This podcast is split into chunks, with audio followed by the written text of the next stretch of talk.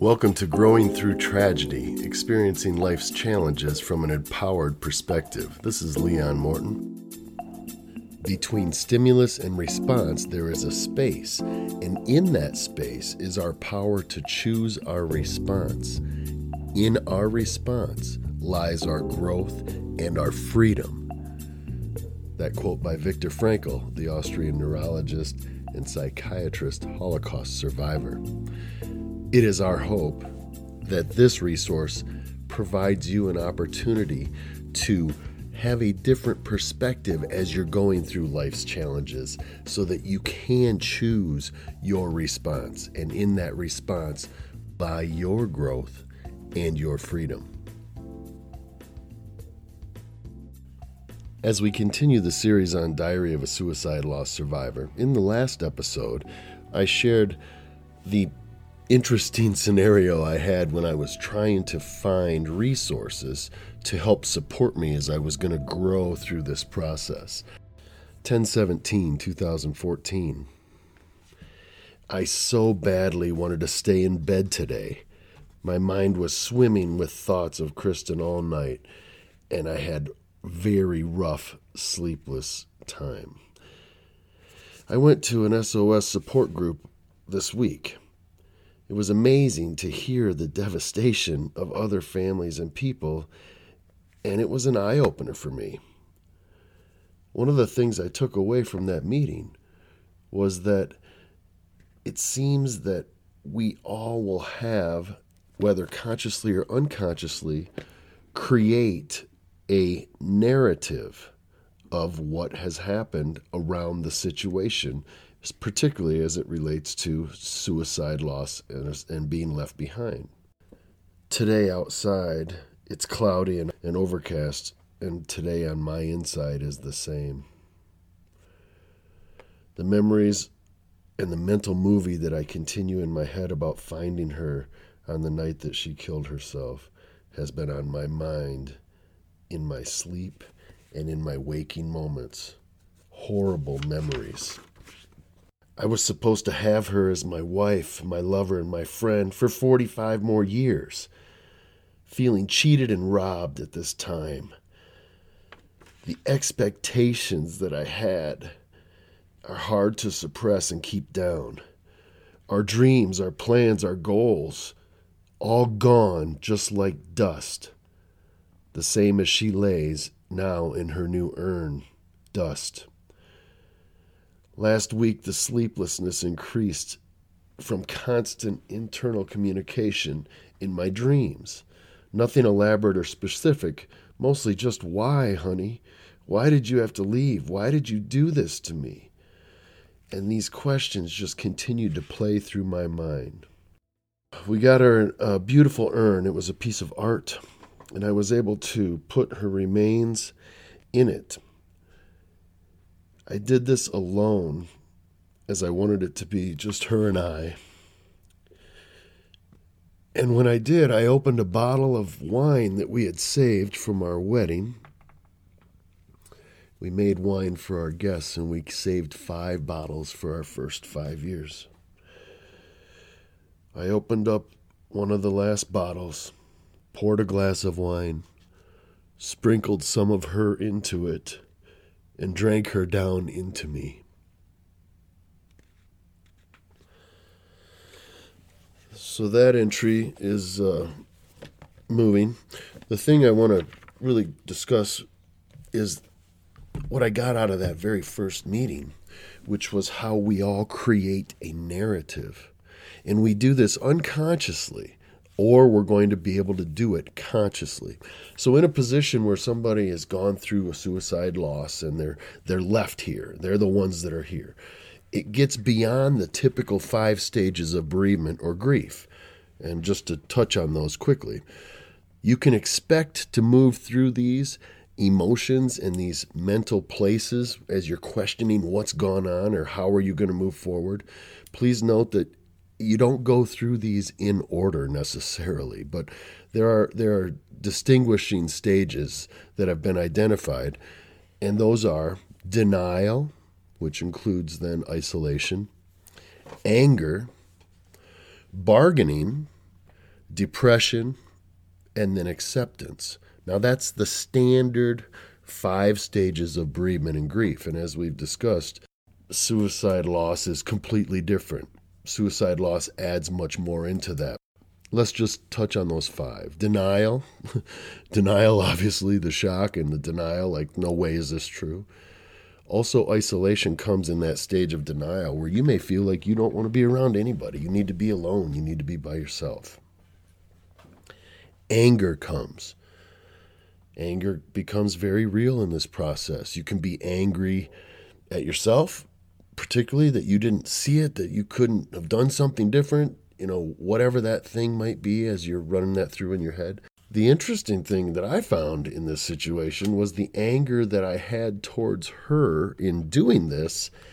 And then I get angry at myself because I was being mad at her when I love her. I didn't I don't want to be mad. I don't want that anger. I found that interesting. Bargaining. I've spoke with others that are in this same position, and we're gonna um, in the future episodes here we're going to be reading and interviewing other people and learning from their story as well. But one of the interesting things I found is bargaining becomes a real thing. Like, please God, anything, just bring her back. I'll do anything. Or or the bargaining of if only I could have or if only I would have. And what's going on there is your mind is just trying to make sense of this process and to deal with this pain. And in that bargaining, it becomes the next step where it kind of lessens the reactiveness in the situation. Depression obviously sets in. And in the depression stage, worry can become very cumbersome. You worry, what do you mean worry? Worry about what? Well, you might worry about all the bills that might be coming in now, costs associated with the funeral services. Uh, maybe there were some medical bills involved. Practical things like that become a stressor, and then in the depression stage, those things also become real. And then ultimately, hopefully, it moves on to acceptance over time. The acceptance isn't necessarily you accept it as though you agree with it, but what happens is you simply accept where you are now, and you also identify through the narration of what you've made this story mean.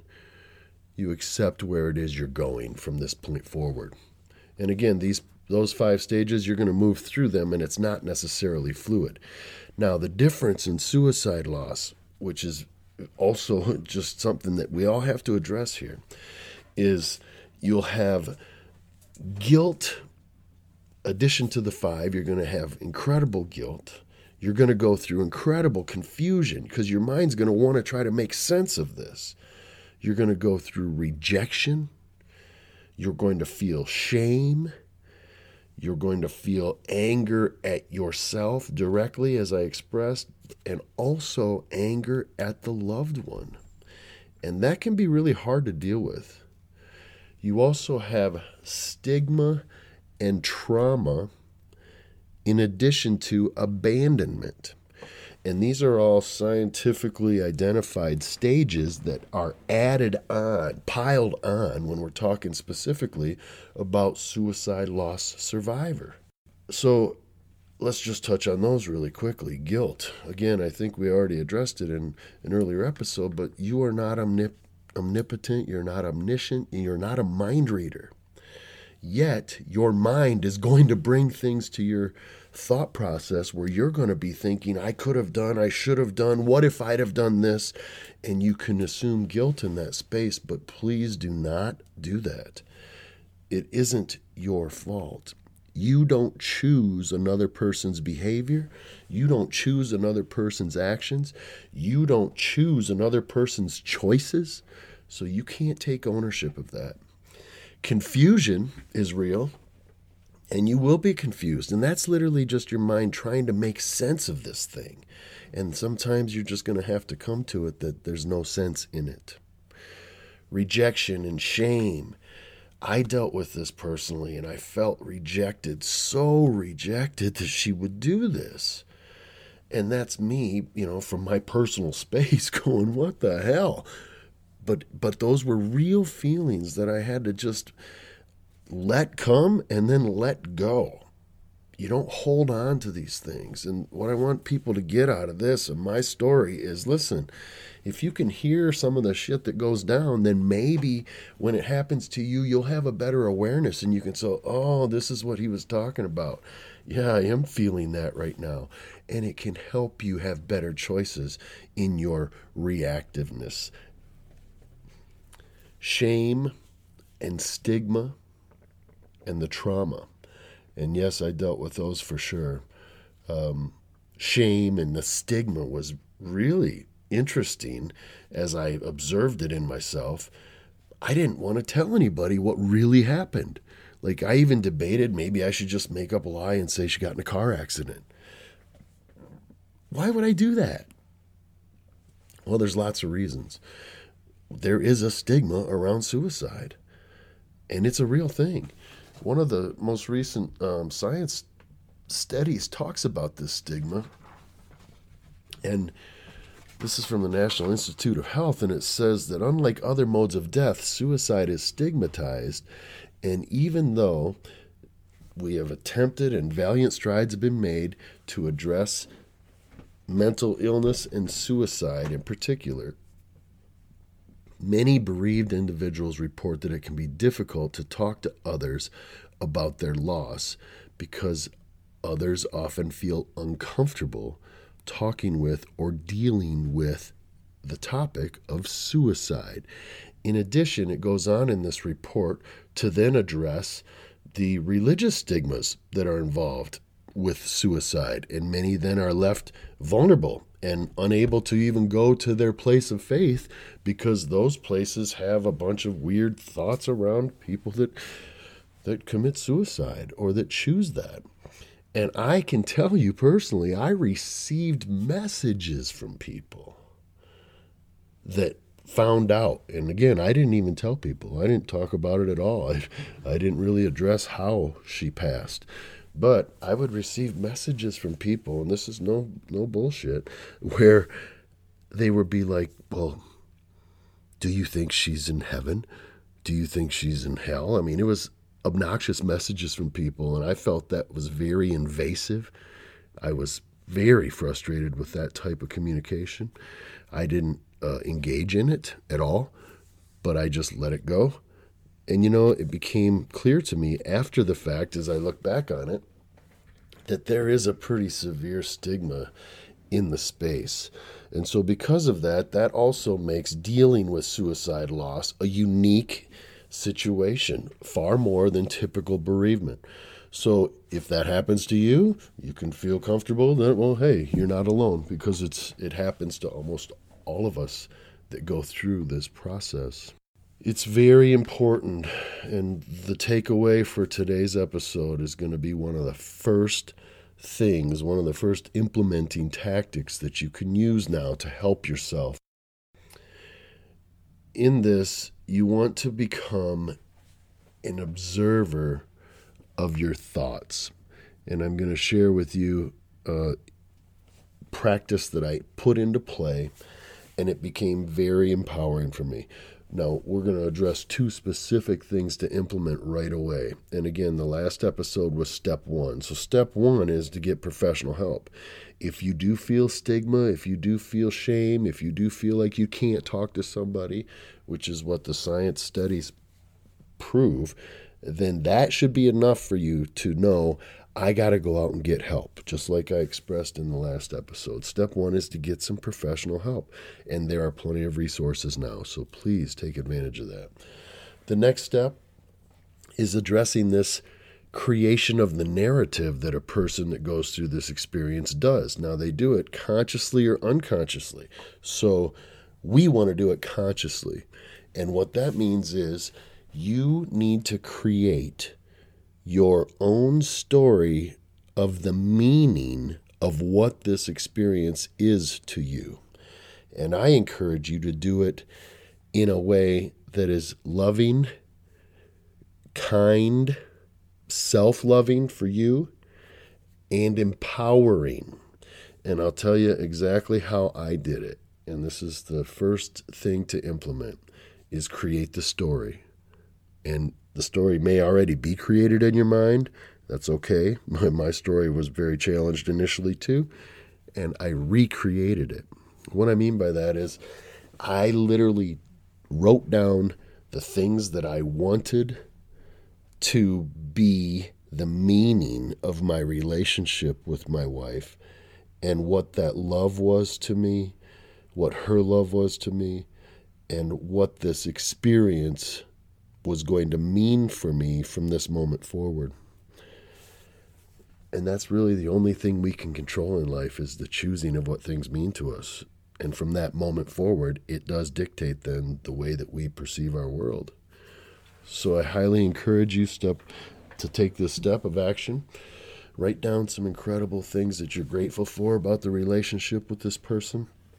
I want you to to really put some thought to this and come up with a compelling story of love and affection around this individual in your life and then what this means. So it sounds something like this. Initially, in the first multiple weeks, my story could have easily gone to blame, anger, me being the victim, right? Just like the diary episode. How could she do this to me? These kinds of things. And that story was starting to become real. Instead, I made a conscious effort to change the story. And my story, particularly, sounds like my beautiful wife came to me when I needed her in life. When I needed to learn to trust love again, she came. She was there. And I did trust love with her, and we had an incredible experience together. And that I was there for her in a time when she truly needed a man to honor and support her in a loving and kind way, which I did. Of course, would I have loved our situation and our time together to be far more? Yes, absolutely but I am grateful for the time that I had with her. And I recognize many people go through an entire life of a loving relationship and never even get close to the depth of experience that I had with Kristen. And I am so grateful that she was in my world. And I was so grateful that she was my wife and that I could have that love with her. That's what my story became. I created that story. I continued to condition it to myself. I told it to two or three friends that I trusted so that when I was struggling, I could go to them and they could say, hey, buddy, no, that bullshit is not real. It wasn't you. You didn't know. You couldn't have been. Here, let me remind you what your story is. Your story is an incredible story of love with a woman who loved you and who you loved dearly. And you're so lucky that you had that experience because many never do. So that becomes so empowering when you can do that. It literally changed the game for me. The second thing that we'll implement in this uh, episode is now that we've created that narrative, and I highly encourage you to create your own story and make it powerful, make it empowering for you, because you're the one that's here. You're you're still here. You got to go forward. Make the story empowering to you. And then, secondly, start to implement that story through your thought process and as you start to watch and continue to see your experience, you're going to be going through all these emotional stages that we've been discussing. Try to put your play, yourself in a place where you can become the observer of yourself in this space. And when I did this, it literally changed my complete perspective. Now, it didn't mean that everything was easy as I was going through this, but it did make it more clear for me that I was going to be able to get through it and be able to get through it in an empowered way if I just stay the course. And what I mean by that is, it dawned on me one day because I woke up, I came out into the main room, living room, and I looked at a picture of Kristen, and I broke down just violently weeping. And the pain was so strong and it was so powerful. It just took over like a wave just engulfed me. And I remember just sobbing and heaving and then thinking about me as though I'm watching myself sobbing and heaving in this moment. And I was okay to be in it. Like I it was odd, but I was observing myself having the experience as opposed to allowing myself to be swept up in the experience. This is a technique that is called mindfulness. And it is incredibly powerful to implement in the process of this type of recovery. So, not to get anybody all weirded out, mindfulness, you know, is very popular now and people confuse it with lots of things. Some people think it's all, you know, ethereal where we're going to harmonize our energies with the moon and the stars and that kind of thing, but that's not what I'm talking about. What I'm talking about is becoming the observer of your thoughts and your emotions.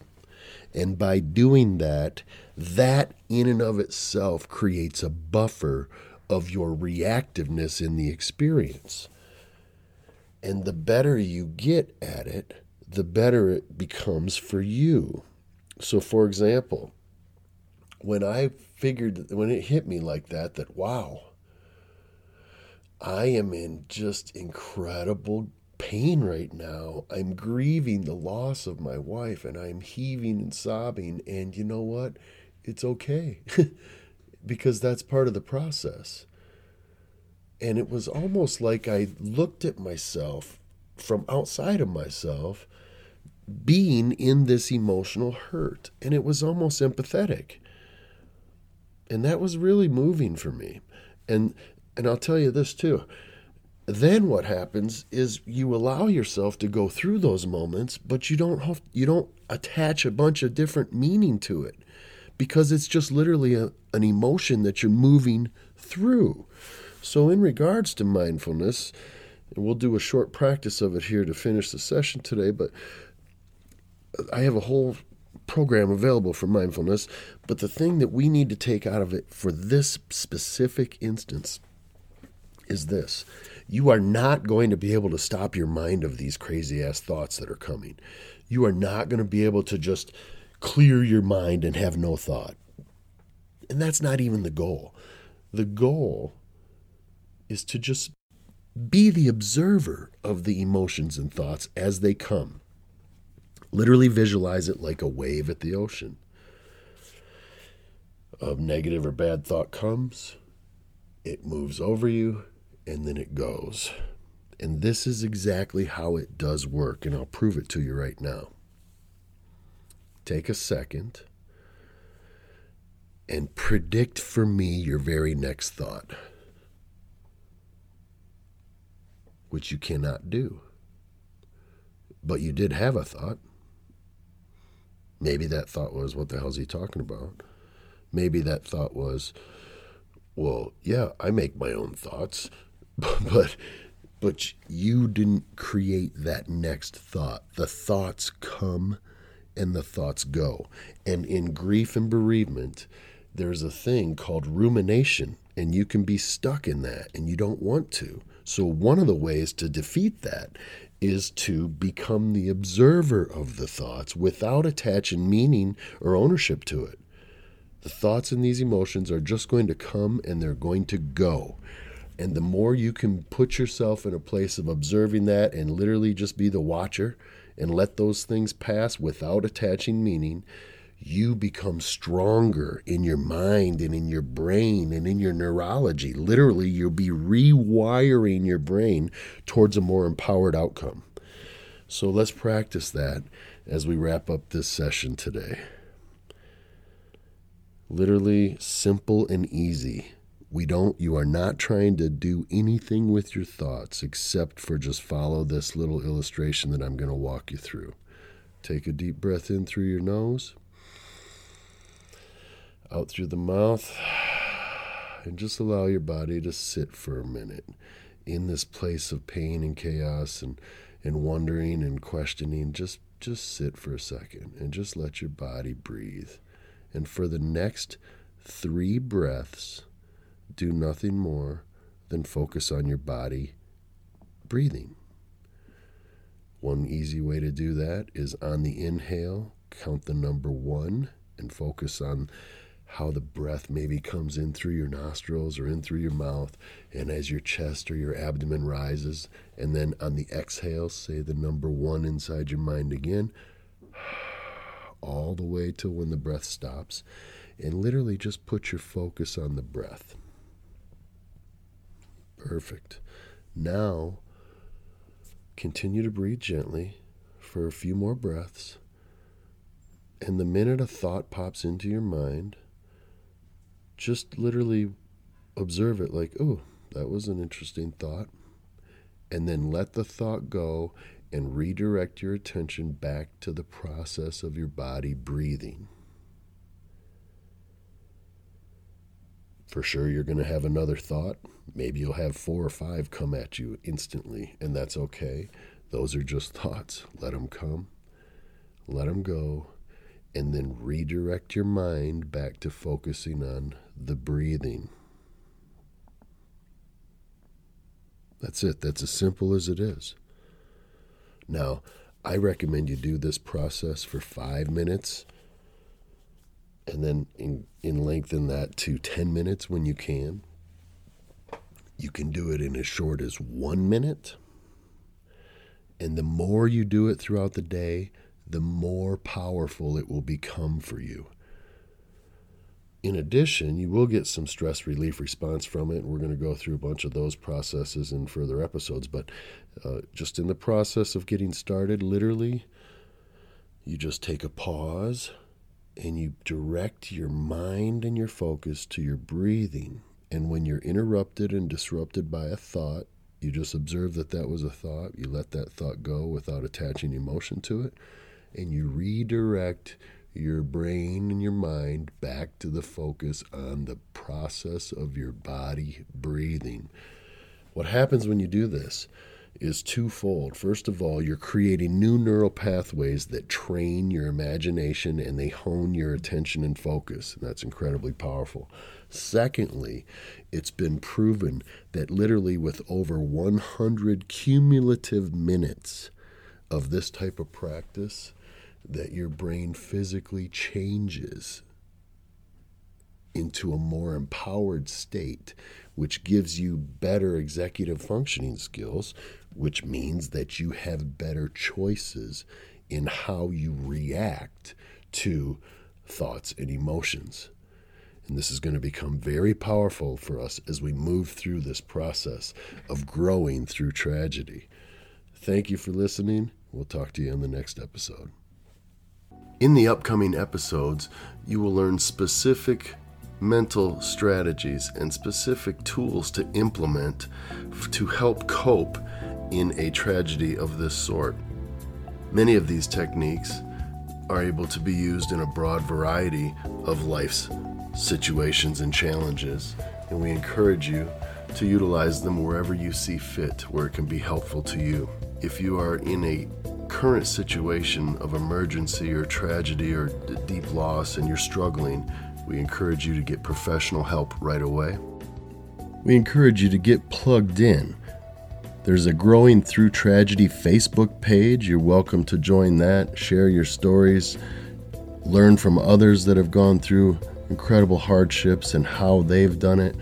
And if these episodes are of value to you, please subscribe to the podcast and also, please forward it to anybody that you know that might be struggling and could benefit from these stories and information. We appreciate it. Thank you for listening to Growing Through Tragedy series brought to you by the Belief Hack Brainery.